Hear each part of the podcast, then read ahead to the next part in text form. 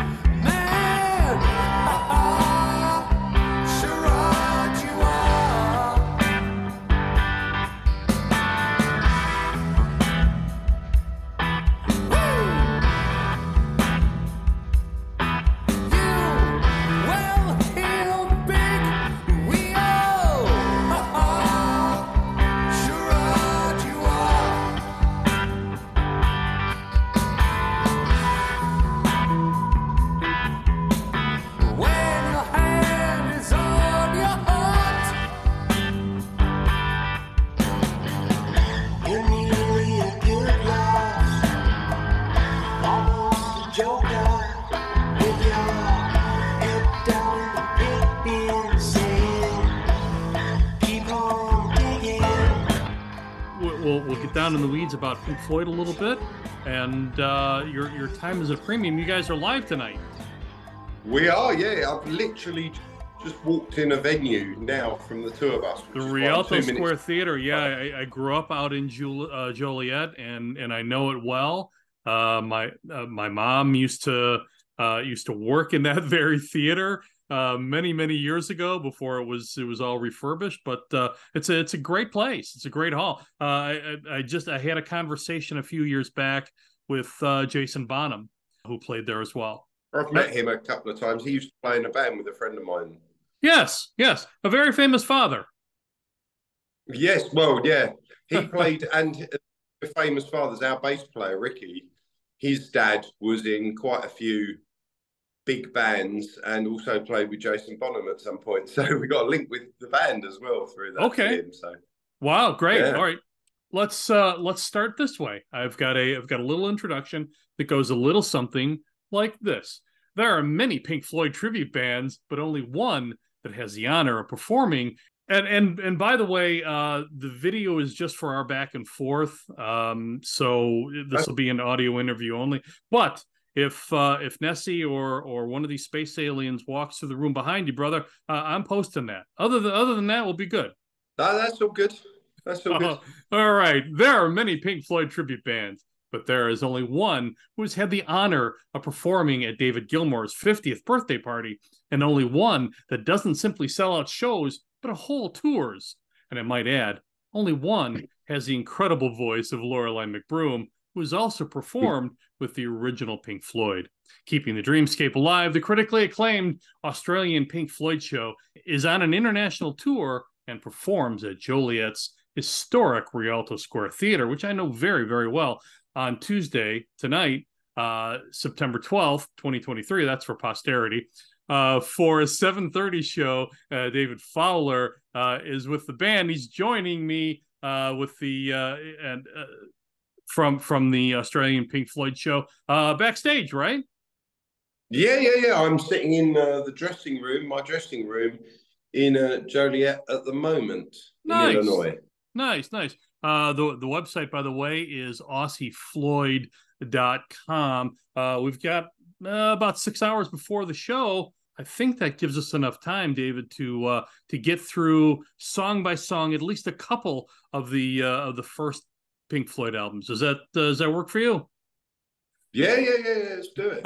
All right, yeah. We'll, we'll, we could we'll just talk for hours. Uh, no, I'm not. I, I won't won't keep you for the as long as long as you want until two p.m. when I have to do something else. well, you know, I was I was I was going to say you could carry this on stage and we can we can babysit through the show for you.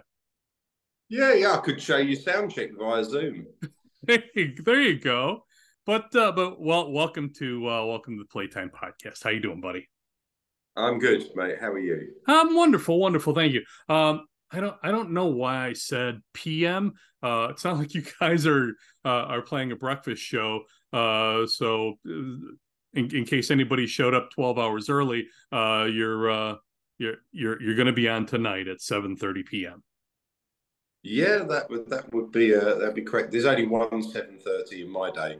Well, there's two if I too late. But um... well, well, one when you sleep through, and then or when you drive through, you guys are, are you guys just getting in today? Yeah, so we we had a day off here yesterday, and okay. um, it was a nice day. Um, not weather-wise, but um, we yeah we went out, had some good food. A few of us got together in the evening and right. played poker. It was nice, and uh, yeah, and then yeah had a relaxing evening before getting up today and coming from the hotel to the venue. There you go. There you go. Yeah. I mentioned I mentioned Lorelei McBroom, who's a who's a very very good friend yeah. of mine. Uh, we're we're we're friends on Facebook, and uh, I, I and I just did a podcast with her and Durga uh, about their should be famous father. I, I don't know if you know that that story, but he was instrumental in uh, in in the the Robert F. Kennedy uh, campaign back in 1968, and he was there at the hotel the night that that Robert F. Kennedy was was shot. He was. Yeah, he was. Yeah, yeah uh, Lorelei's probably one of my best friends in all the world, and she, I mean, she lived with me pretty much during the pandemic because we were on a European tour when it got taken off, and and she stayed at my place rather than coming back to America because New York was having a bad time at that time. And um, but uh, you know, we we we're always at each other's places and and hanging out and whatever. So uh, so yeah, it's lovely to hear you talk so highly of Lorelei. Oh, I, I, I love her to death, and and she's she's a wonderful she's a wonderful talent. and she's taken this tour off, right? Uh, not all of it. Some okay. bits of it. Yeah. Um, there's just a few things. I mean, I, I without going into specifics, yeah. you you get to a you get to a certain age, and believe it or not, she's actually several hundred years older than she looks. And you know, well, we will we will edit that part out. oh, okay, fair. Enough. No, it's it's a joke. It's a joke that we have between us that that she's four hundred, but she covers it up very very well.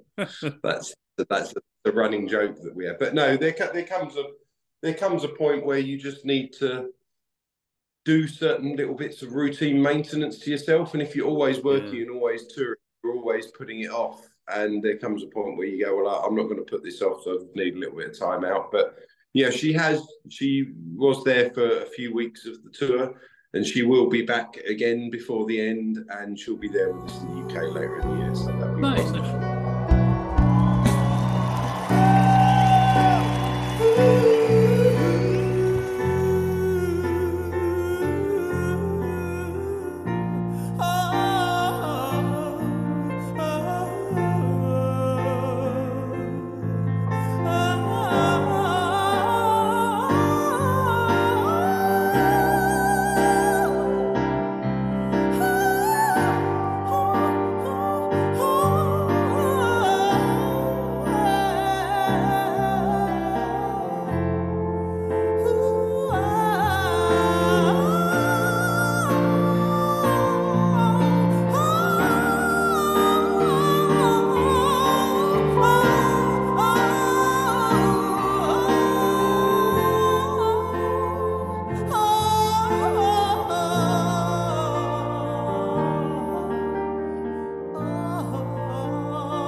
When when I heard that uh, that she wasn't going to be um, be there for the full tour, and and I heard about the Stones' new album, part of me uh, uh, a part of me clicked off and went, is she, is she gearing up for for a Stones tour? She she toured with the Stones, you know. She did, and funnily enough, when I was ten years old, I saw her with the Stones at Wembley Stadium. No kidding. Absolutely, 1990 Wembley Stadium, um, the uh, Steel Wheels and Urban Jungle Tour, I think that's what it was called, and uh, and it's mad to think if I'd gone back in time and found my 10 year old self in the Wembley crowd and said, See that woman on stage in 30 years' time, you're going to be living in a house together, you know, in a band together. yeah, I don't know that I would have believed it, but. Um, isn't it, isn't it crazy how, how fate works? Hmm. Certainly an interesting life. Did did you did you ever imagine that you would be here with the Australian, not in Joliet, uh, but but here in in, in this moment in time with this band, the Australian Pink Floyd show, doing this this work? I think, if I'm being honest with you, if you'd gone back to me as a child, uh, mm-hmm. uh, I say a child, but let's say a teenager, and said, mm-hmm. Uh, "You're going to be in this band that's you know tours the world playing Pink Floyd," do I think my arrogant teenage self would have been like, "Yeah, of course I am." yeah, because that's kind of what I was doing at school. I was playing in bands at school and we were doing Pink Floyd covers. And so to me, it would have seemed like an obvious place for me to end up mm-hmm. at that time. So I suppose that actually looking at the data, it is an obvious place that I've ended up where I am. But with hindsight, the amount of things you have to do to be able to get a gig that's this solid, you know, forget about trying to make it as a musician and you know put your own music out become famous or whatever. i mean obviously i haven't done any of that i'm playing in a tribute band but just to be able to get a gig of this size and keep it for 13 and you know in more years hopefully you know it's it's a tough road and i don't think my younger self appreciated quite how much work and effort and knowing people and having to be in the right place and you know, and put myself out there to, to and, and make the right contacts to get it. So I don't think I'd be surprised, but I think that's mainly just naive arrogance of my teenage self.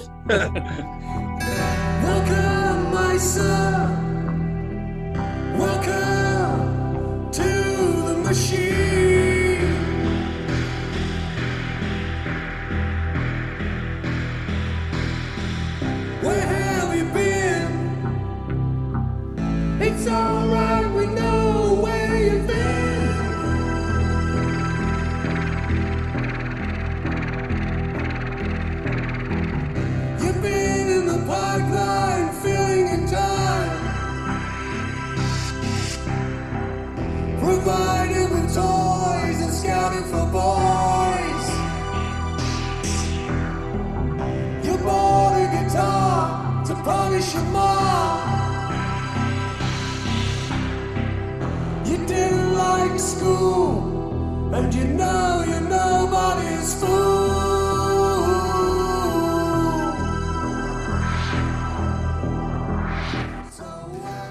I speak with a lot of artists, uh, famous artists, and and local artists who want to be famous, uh, but you know this is this is a very strange time for music.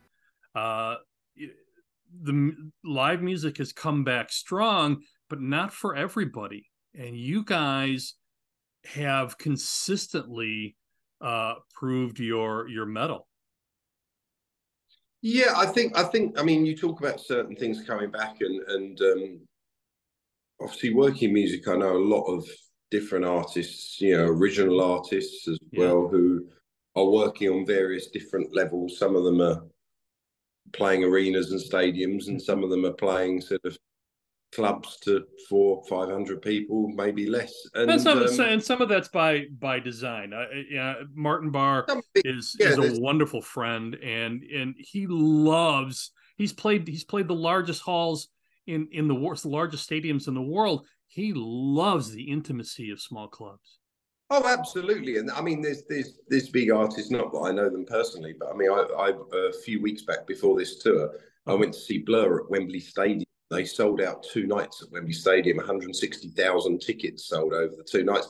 But then the guitarist also plays in a band with his girlfriend, and sometimes they play places at like two or three hundred capacity, and yeah, it doesn't bother him whether it be a stadium or something small. So I mean, and that that's that's that's a nice thing. But the problem is, is that I think touring when you're a band that sort of play to say four or five hundred, maybe even seven or eight hundred people, a night.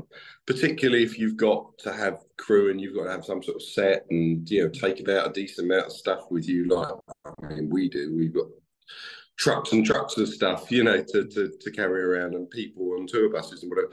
It basically stops being financially possible because th- there's a point where if you're not at a certain level, the costs are just too high to get into that. And I really do feel for a lot of young artists that um, that are trying to do it because I mean, in the '90s when I was a teenager and going out and doing my stuff, it was a lot more. You, you could just kind of turn up places and you cobble together stuff and drive around in a van that doesn't really work and whatever. I mean, just in London, just it, you, you can't drive certain vans in, so you'd have to have something of a certain standard, and then you'd have to pay the congestion charge. You have to do this, and then there's another charge there, and then the fuel's so much more expensive. And before you know it, it's it's it's impractical to yeah get sort of six people in a splitter van and go around the country and play you know 10 or 15 shows in pubs that you might only get 50 people turn up to you know in in a way that you could kind of do that and get away with it in the in the 90s and the early noughties so luckily this band reached the point where they could you know be financially um, stable enough to tour long before any of those sort of extra expenses and things got too expensive. So you know we are lucky, but I know hard... the yeah. Go ahead. I was saying it's a hard world out there for musicians at the moment. It it is, uh, but I so I know I know the music. Well, I know the music of Pink Floyd, but I also know I also know what you guys do uh, in the Australian Pink Floyd show very well. Um, mm. I've I've heard I've heard so much so much of your live stuff.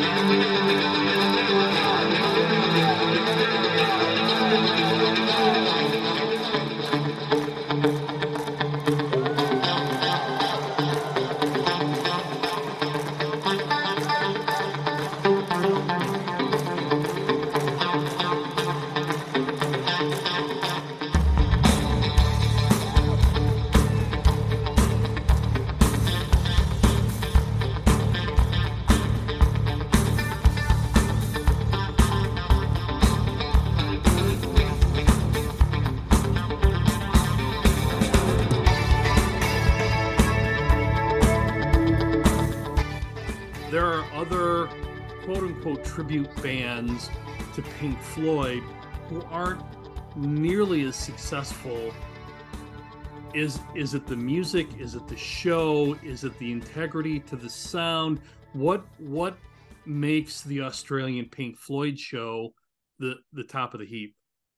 I think it's a whole whole host of things. I think some of it is timing, as I said, the fact that the band started earlier meant that um, you know we could reach a level where we can put on a show and have various. Whereas someone starting now, it would take probably you know well over a million dollars to launch a new Pink Floyd tribute show and have all the right look and the lasers and something to compete and be able to take it out on tour. And if it doesn't sell somewhere, you know, you could be looking at losing tens to hundreds of thousands a night, uh, a night or a week, or you know, yeah, yeah on something like that. So I think I think part of it's timing, but I think that would be underselling what the Aussies did before I joined, and I think it was mm-hmm. their dedication. And when I hear the stories about you know the five original Aussies, you know, writing an essay in 1988 in Adelaide about where they wanted to be in 30 years' time, and they and they had a plan and they had a concept um, and almost a discipline about how the show was going to be done. And I think that's what's continued. It's it's the it's the discipline of it, and it's it doesn't matter what other people are doing, and there can be new yeah. things being thrown at you all the time, and you know wild ideas. But but this is what we do, and we do it well. Mm-hmm. And you know, someone else might be going, oh well, well, they're doing a Pink Floyd show, but they're getting rid of the circle screen and making the whole thing you know, big LED screen at the back, and they're going to be, yeah, adding extra musicians or whatever. people might like that as a reinterpretation, but fundamentally, when you stick to doing the music with the right feel and doing it as faithfully as could be done, whether it's you know keeping to the album or keeping to a well-known live version or mixing a few different versions together of songs, as long as you've got the feel and you're keeping it mm-hmm. to, dedicated to the Pink Floyd sound, I, I, I think that and then the the the history of the band and everything else, it all comes together. Great management, having a good agent, you know, people like you that want to speak to us as well, and and you get all of that stuff all all mixed in, and and and then one feeds the other because we've got to where we've got. Then more people want to speak to us, and then people want to put us on, and then it allows us to. At some point, it becomes a, a snowball effect, and and yeah, there's a huge amount of luck in it. But I think the dedication of the original Aussies and their game plan for the whole thing that they set out over 35 years ago, I think is uh, is the key to our success, if there is one. I used the word tribute a few moments ago, and I, I kind of want to backtrack a little bit uh, on that. The Australian Pink Floyd show is more than a tribute band, right? I, mean, that, that's that's very nice of you to say. I mean, we are a tribute band, but I think the thing that makes it different is that Pink Floyd were fair, fairly faceless, right? Mm-hmm, mm-hmm. Yeah. Um, because of that, we're not going out putting on wigs and costumes and you know running about the stage pretending to be Mick, or, Mick and Keith or Brian and Freddie, that kind of thing. So, so, so no dashikis are coming out for the early stuff. No, no, absolutely not. So it's kind of like it's kind of we can be ourselves on stage. So we're the musicians playing the music and trying to do it faithfully, as I said, and with the right feel and whatever. But we're not pretending. I'm not getting up there and pretending to be David Gilmour in mm-hmm. terms of like look or the way I stand on stage. Or so from that point of view, it becomes. It's not a direct analogy, but there is. It is kind somewhat loosely analogous to a, uh, an orchestra playing sort of classical music if they go out and do do an evening of of assorted pieces you know they're not they're not trying to be the original artists because mm. obviously you can't but the audience are still hearing the music done beautifully and that's kind of what we're doing with pink floyd only of course we had the light show and the videos and other bits and pieces. Uh, so from that point of view, Pink Floyd make it very easy for us to not put on what I would consider a, a sort of a cheesy show or a parody yeah. sort of show, which um, moves it up to another level. And I've seen people do Pink Floyd shows where they try and dress up like them, and I think so, you really don't have to. And funnily enough, there's other tribute bands out there now. I see. You know, Queen and Led Zeppelin tribute bands that are going out that are not doing the whole dressing up thing, and they're just saying, "No, we're going to play the music and be faithful to it. And I think that overall, I think that will win out because it will take some of that. I mean, you you said it yourself. You're almost cringing saying the word tribute band, right? Yeah. And, and I get it. It's it's a kind of a cheesy term that conjures up ideas of kind of wigs and, and costumes. Yeah, and, and that kind of stuff. Yeah. And, and don't get me wrong, I have no intention to disparage what any of them are doing. You know that, mm-hmm. that they're all everybody finds their own market niche and and uh, but that's not for me and i think it helps i think it helps the fact that we're we're doing this um in the way that we do that uh-huh. that gives it an air of of being in a slightly different place which which again is down to pink floyd that's just more luck than judgment well, part of so part of the reason that that I brought that up was was for this. So uh, over the weekend we lost jazz bassist Richard Davis, who played with Van Morrison and Miles Davis, Bruce Springsteen, Paul Simon. David was was 93. But all of these artists are getting older and and the way you do the show you you you carry the music forward. Is, is mm. would that be would that be a fair assessment?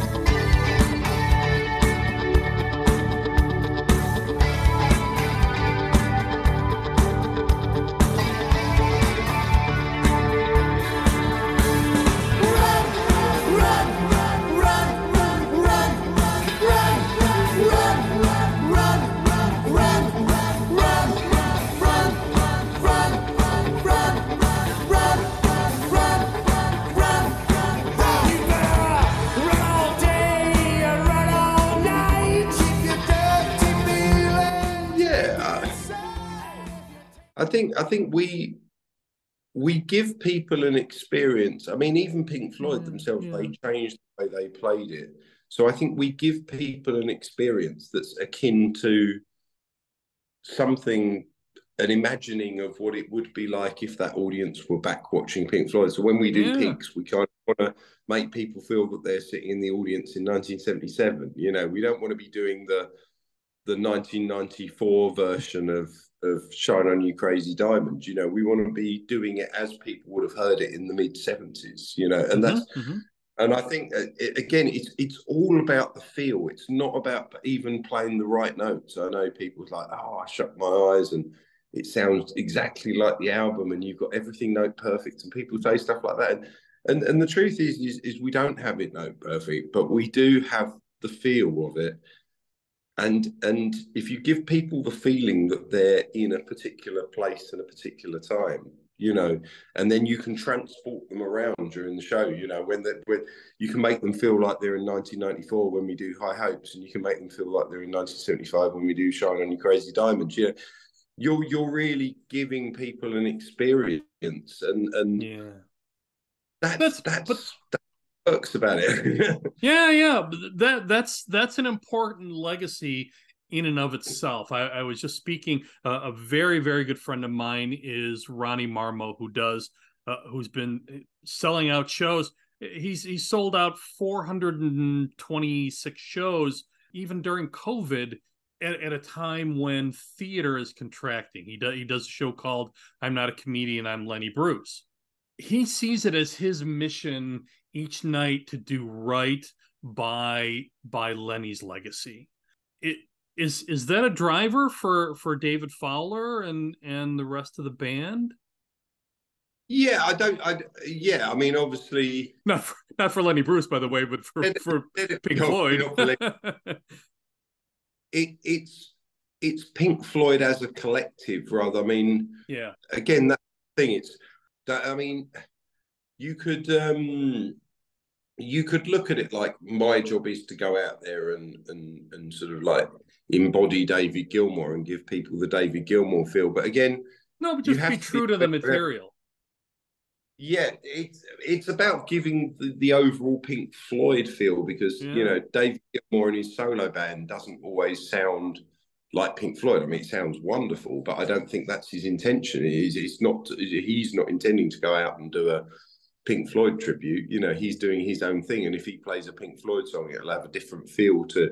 So it's it, no one member or one part of the sound makes Pink Floyd sound right. It's about getting it all together and bouncing off each other in the right way and having the vibe. So, so yeah, we we go out there and, and just stay true to Pink Floyd, and sometimes for us to sound like Pink Floyd, we have to do something slightly different because we're different people and we gel in a different way. And it's there's no rules to it, you know. So I, sometimes you can be playing something for ten years that you think, oh, I've nailed this and we've got this great, and then one day you hear something, you're listening to the Floyd song, and you go, oh, there's this little thing, and the way it bends up oh, we'll try that. And you kind of talk about it and go, when I do that, well, just accent the cymbal there when it, and then before you know it, it's stepped up to a whole new level. It's like, wow, this is so much more fluent. And then when you listen to the last 10 years worth of you doing that song, you think, oh my God, that sounds awful. It's nothing like, like and so it's, it's always a work in progress and there's always improvement. And, and uh, as long as we're striving for that, you know, we, we hopefully stay doing what we're doing. It's, it's but so, yeah, I mean, uh, Floyd is just amazing for that. Yeah. So, so, so, you'll notice that that I'm not going to ask you what people can expect to hear tonight, uh, and you certainly, you guys certainly play those better known songs, but you are also sort of teachers in the world of of Pink Floyd, right? Expanding people's appreciation of the band. I'm glad you said that because there's there's two schools of thought. There's one that's you give the audience everything they want to hear, mm-hmm. um, and never play anything that's ever gonna send them to the bar, so to speak. And uh, because of that, in the past, we've had various discussions where people said, "Oh, well, we won't do that song in America because the American audience didn't know that particular era of Pink Floyd. You know, they got Pink Floyd later when mm. Dark Side came out, maybe went back a couple of albums. So we won't do, for example, See Emily Play or, or, or Arnold Layne or something like that in America. Um, and I'm I'm personally of the opinion that as long as you give people sort of 90 to 95% of the show that they know and they go, you can put in a percentage of stuff that they don't know. Yeah. And then people go, oh, I really like that song, but I don't know what it is. And they'll go and look it up and discover a new bit of Floyd. And I, I personally like doing that. There's other people over time that have disagreed and thought that that that sometimes maybe we did too much of that one year or whatever, so we roll it back a bit the next year. But uh, yeah, there's there's there's new bits of Floyd catalog and bootleg, bootlegs and stuff that that I'm introduced to all the time by people. You know, so, so you can't know it all. And sometimes someone will be talking about something, you oh, what happens? Oh, that's I haven't heard that in years, and you'll put it on. And wow, I'd forgotten about that. I mean, they've got so many albums and so many albums that people haven't, you know, the, the general mainstream Pink Floyd album, uh, but Pink Floyd audience who haven't heard of certain. I mean, you do something from more, and and you know, ninety percent of the crowd's like, "What's this?" But when you're talking about a Syd Barrett tune that might be two and a half, three minutes long, you know, we can sneak one of those in there and and give them something they're not expecting, and they'll go, "Oh wow, is this even Pink Floyd?" And it's like, it is, but if you tried to do that with a 20 minute piece and no one knew it, yeah, yeah. we're not away with it as easily. Which, um, but but do you do you find that there's a mix of people who are are hardcore um, Pink Floyd fans, or or people who just know the hits, or or is it is it a mix? It's an absolute mix. Yeah, I yeah. mean, there's obviously it's it's it's a it's like a bell curve, I'm sure. And at, mm-hmm. one end of the spectrum, there's people that literally only know another brick in the wall, part two, money and comfortably numb. Yeah, maybe learn as well.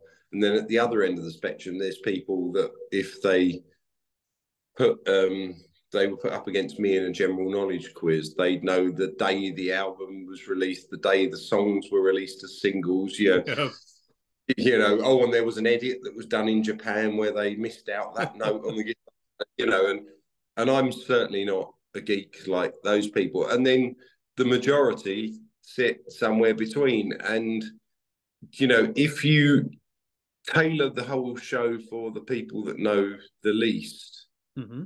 you're going to have a pretty bland show.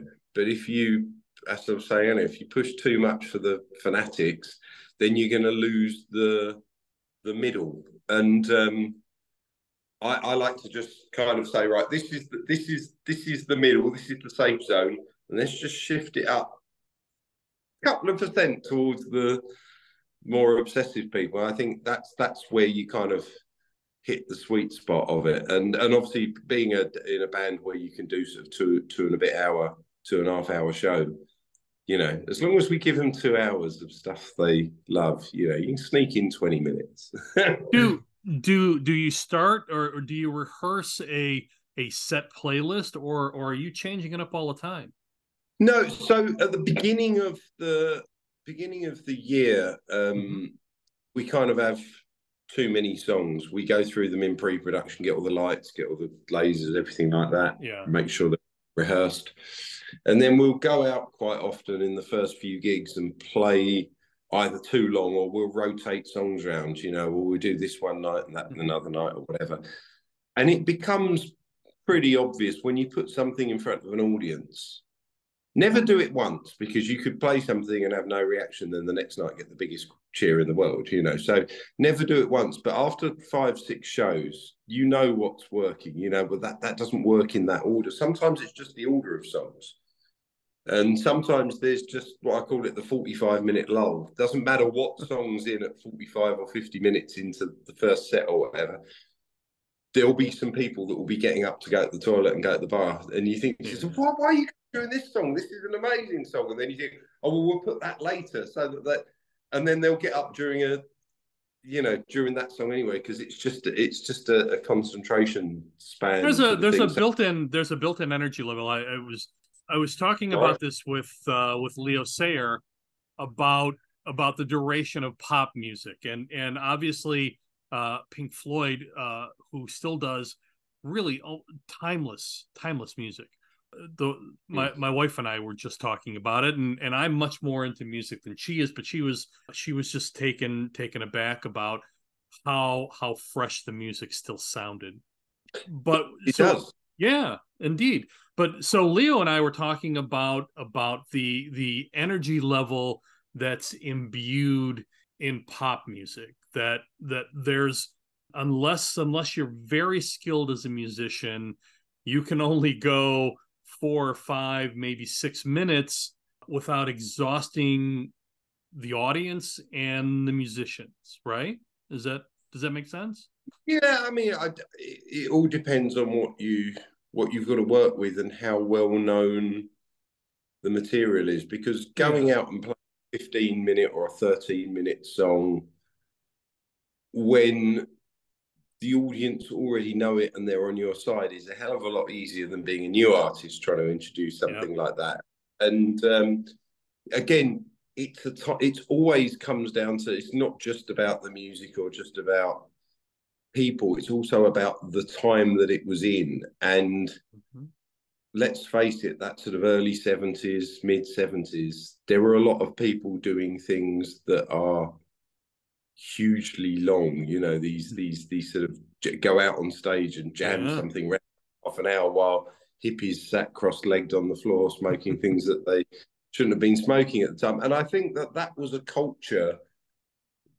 Obviously, that was a culture that existed that that doesn't exist so much now. We we you know the the you talk about pop music, but you know the, the hmm. younger generation are sitting there getting bored three seconds into a TikTok clip. You know, it, it's it's a totally different environment. So I think to try and launch a band like Pink Floyd now to would would take way more effort and and and almost I wouldn't say it would be impossible, but be close to impossible compared to what happened. I mean, in the in the seventies, you know, you'll know this yourself. I mean, mm-hmm. I grew up buying albums in the eighties and the nineties that and and if you spent money on that album and you had to go and put it on, whether it be on vinyl or a CD or mm-hmm. put it in mm-hmm. tape and Walkman or whatever, and you you'd listen to the whole of that album. Sometimes because you know you pay good money for that, and you want to hear every last detail on it, and sometimes just because if you're going out and you're getting the bus somewhere and doing whatever, and you can only take one tape with you, maybe two, have one in your pocket, or whatever, you're going to listen to all of that Tyson. yeah. In a way that nowadays people don't even bother downloading the things because it's just live stream, use your data connection, get it. And if you if whatever you're listening to doesn't capture you, you know, hundred percent within the first 30 seconds, you just move on to the next thing, you know, and it doesn't matter whether it's music or it's YouTubers talking about, you know, giving informational sort of educational videos or entertaining videos. It's just this quick sort of yeah. turn around. Music, music is sort of sort sort of suffers uh, its own embarrassment of riches. Everything is is at your fingertips and immediate. Yeah, I mean that's that's the day and age we live in, and again, it's an amazing time that Pink Floyd did what they did when they did, because I don't know that it would be as possible now. You know, and there there are people out there that are doing really, really wonderful things musically um, that are not getting, you know, not getting the audience that they that that they deserve because because of the the, the modern world doesn't allow people um, the the time to actually really understand and absorb what what the artist's trying to do. But um, you know, you have to work with the parameters you're dealing with at the time to try and do whatever you want to do, you know, and that's that's the same. The same is true for for for Pink Floyd back in their day. If they wanted to do something, I mean, when Roger Waters first did The Wall and um, you know put it on with the band in 80, 81, I mean, he said himself he couldn't do the show that he wanted to do back then because the the technology and the limitations and whatever. Whereas when he came to revisit it in sort of 2011 in 2012, and I believe he toured it through to 2013. Yeah, he could do what he had in his head back in the late 70s because the technology had moved on. So imagine having to having a concept for a show and still not being able to fulfill it to its dream for another 20 or 30 years because because of that was that was the... the evolution and the and the arc. But the, those guys already had a really strong background. I, I think that that's evident from uh, from from their their the first 1967 single uh, Arnold Layne, uh, which is this campy Man Ray meets the Beatles Bauhaus mashup that you know just speaks speaks to that that artistic vision that was that needed to to catch up with or technology needed to catch up with.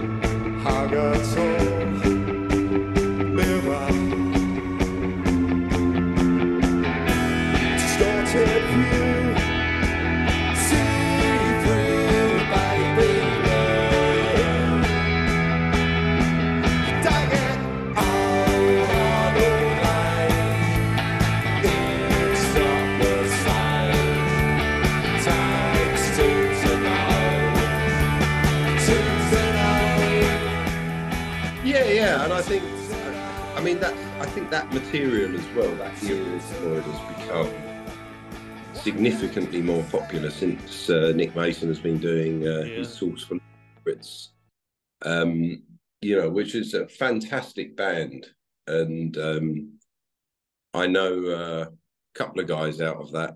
Um, and one of them is pretty well Lee, and uh, he came to see us earlier this year actually in in one of the French gigs we did. Uh, he's a wonderful chap, but you know I think because of what they're doing, they're really opening people's eyes to a, particularly in America where the, the Syd Barrett era and the pre Dark Side era was not anywhere near as big, and when people discovered yeah, Dark Side, they probably went back a couple of albums and watched live at Pompeii, and that was it. They certainly weren't, for the most part, unless you were a diehard fan, going back to the Syd Barrett era stuff. So, Yeah. um, so Do you have re- do you, do you have a have a favorite uh, a favorite era or or maybe a, a, a favorite album that that you gravitate to?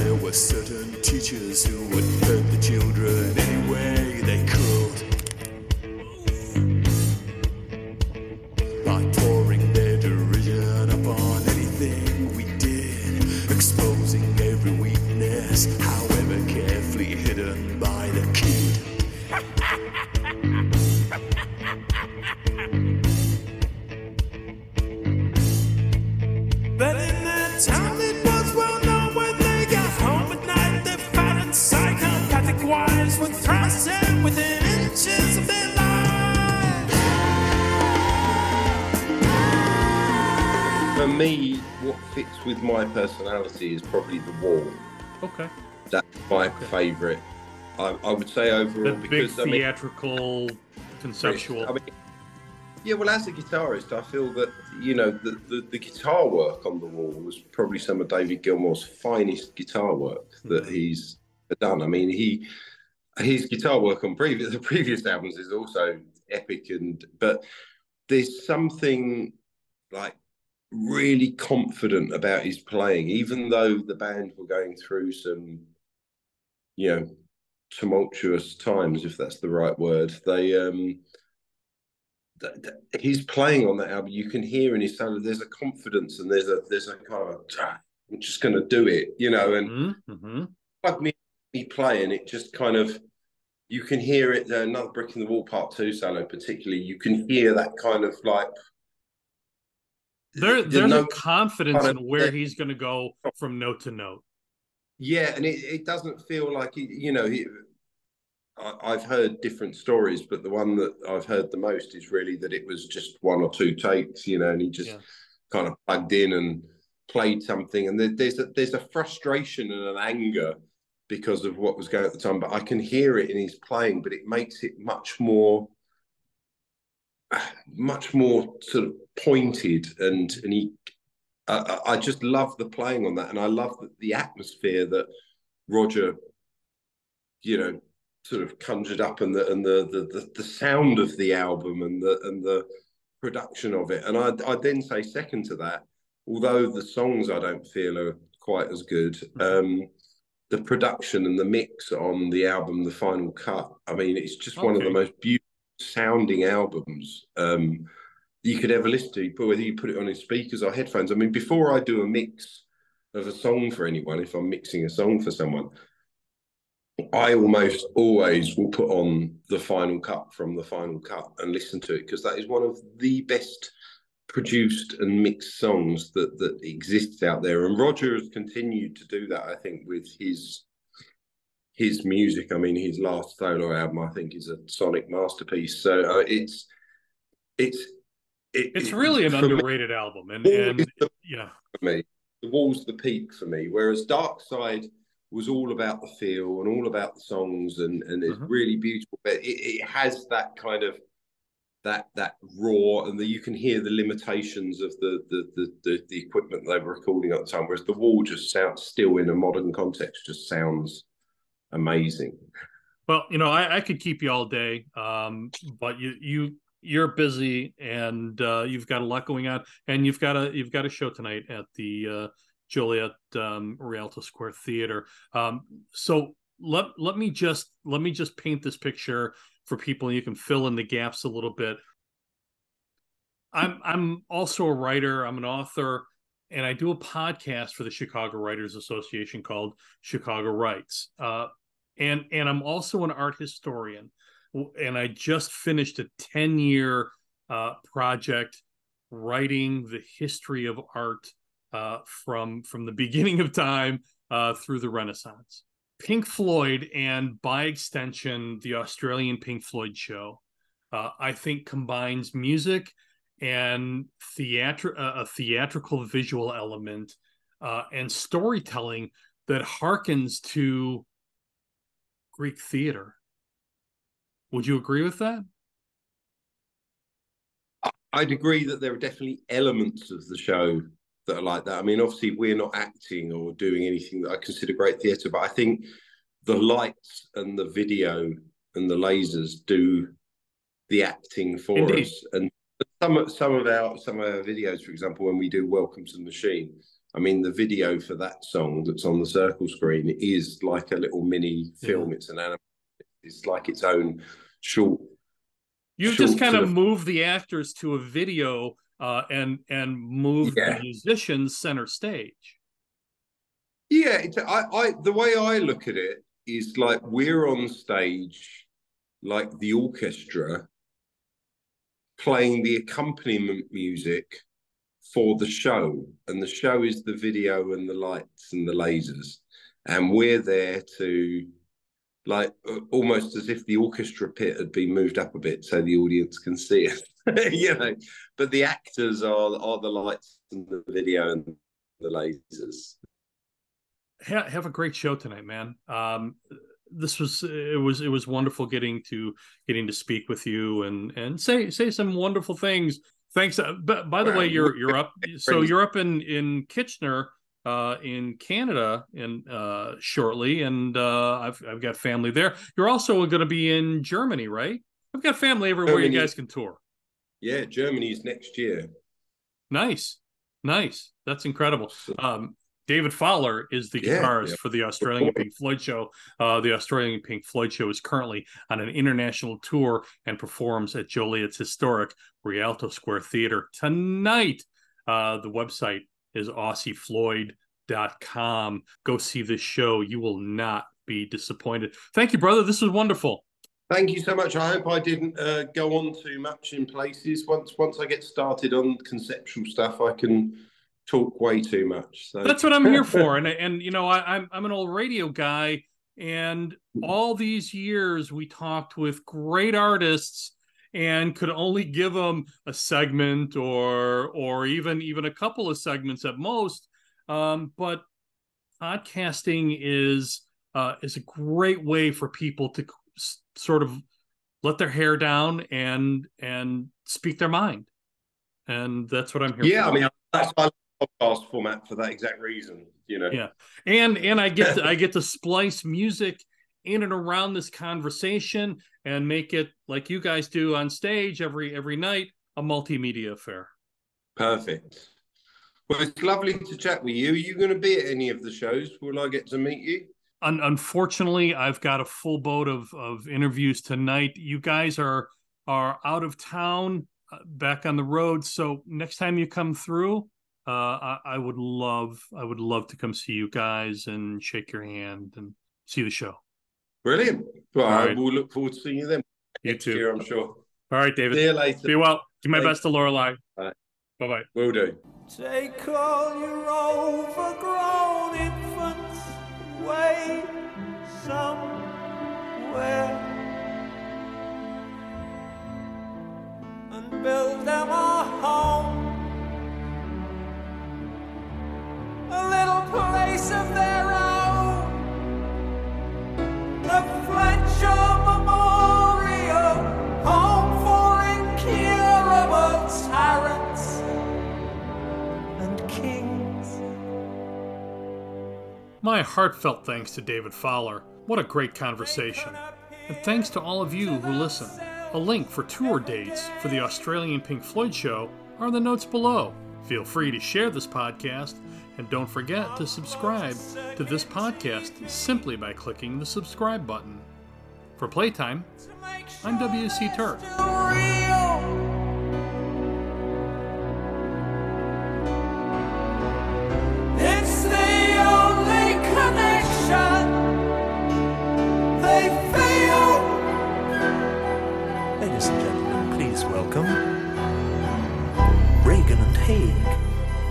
Mr. Begin and friend, Mrs. Thatcher, the Paisley, Mr. Brezhnev and party, the ghost of McCarthy, and the memories of Nixon. And now, adding color, a group of anonymous Latin American meatpacking glitterati.